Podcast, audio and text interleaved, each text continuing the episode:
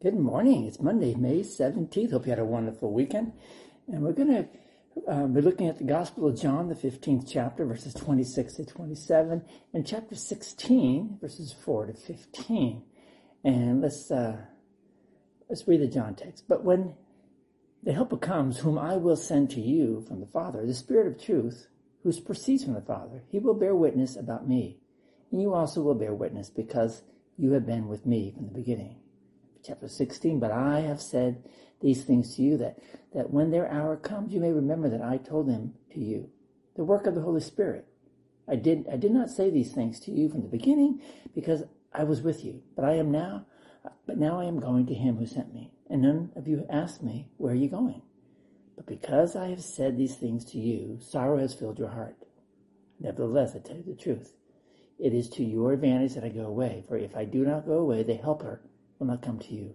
But if I go, I will send him to you. And when he comes, he will convict the world concerning sin and righteousness and judgment. Concerning sin, because they do not believe in me. Concerning righteousness, because I go to the Father, and you will see me no longer. Concerning judgment, because the ruler of this world is judged. I still have many things to say to you, but you cannot bear them now. When the Spirit of truth comes, he will guide you into the, all the truth. For he will not speak on his own authority, but whatever he hears he will speak, and he will declare to you the things that are to come. He will glorify me, for he will take what is mine and declare it to you. All that the Father has is mine. Therefore I said that he will take what is mine and declare that to you. Thus our text. This coming Sunday we will celebrate the Feast of Pentecost. On Pentecost we celebrate the birthday of the church, when Jesus sent his Spirit upon his followers. In Luke's account, the Spirit comes with the roar of a mighty wind, flames of fire, and the gift of language.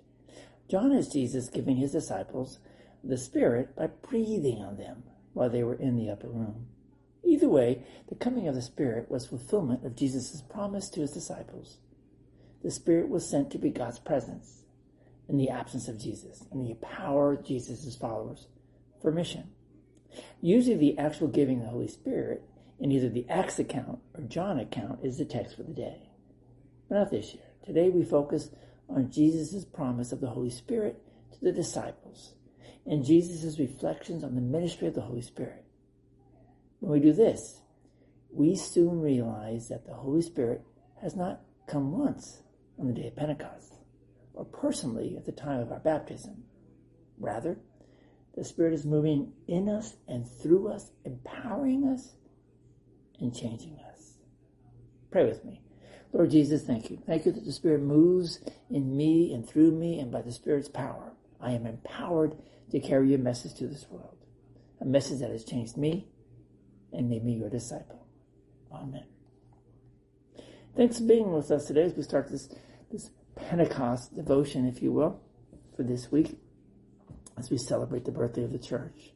And we, we look at um, Jesus' promise on the, of the Holy Spirit to the disciples, but also to you and me. Go in peace, serve the Lord. Read this text over today if you get a chance, chapter 15, uh, verses 26 to 27, and chapter, chapter 16, verses 4 to 15, and ponder on it and uh, see how God moves you. Go in peace, serve the Lord. We'll see you tomorrow. God bless.